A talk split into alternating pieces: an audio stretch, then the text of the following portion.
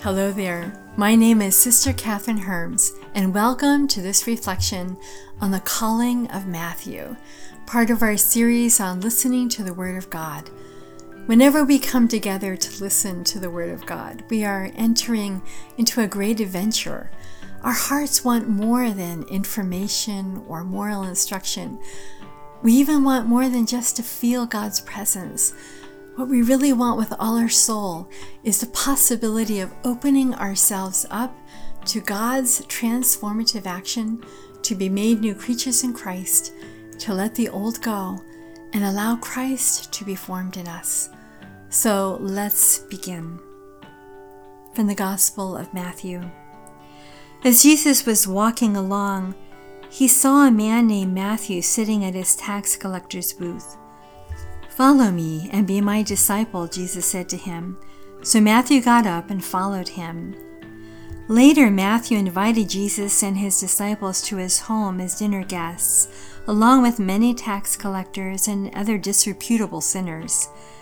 But when the Pharisees saw this, they asked his disciples, Why does your teacher eat with such scum? When Jesus heard this, he said, Healthy people don't need a doctor sick people do. As Jesus passed by, he saw a man named Matthew, and he said to him, Follow me. In the gospel passage that recounts the calling of the tax collector, Jesus shows us that he is where we are. Whether we are living a holy life, struggling with temptations, inundating us like a hurricane, or lost in the mire of vice or sin, Jesus is always passing by. Jesus is not passing by intent on avoiding us. He is passing by in order to see us, to show us that we are seen with the eyes of respect and love. Jesus sees us as we most deeply are. He delights in us, for he has made all things good.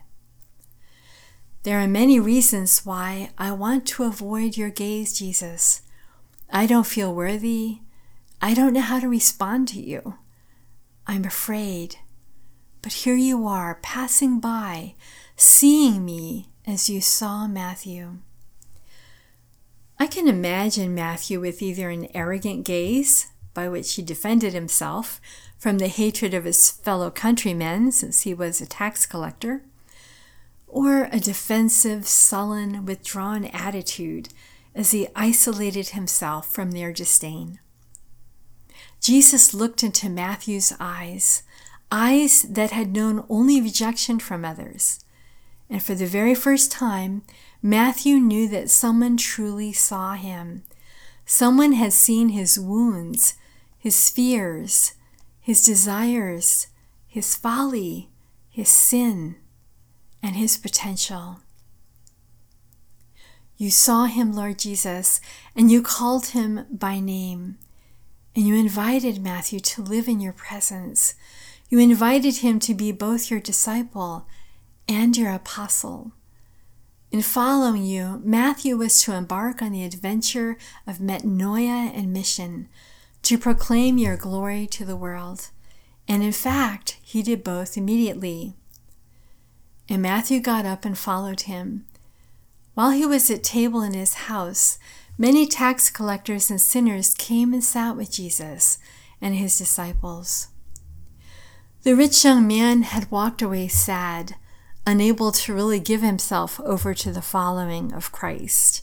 But Matthew, on the other hand, Matthew jumps up, immediately corresponding to the grace of his call, to the one who had really seen him, who did not consider simply that he had betrayed his people by extorting their money and overcharging their taxes, to this Lord and Master, to this Lord and Master, this Lord, this Master, he entrusted his entire life.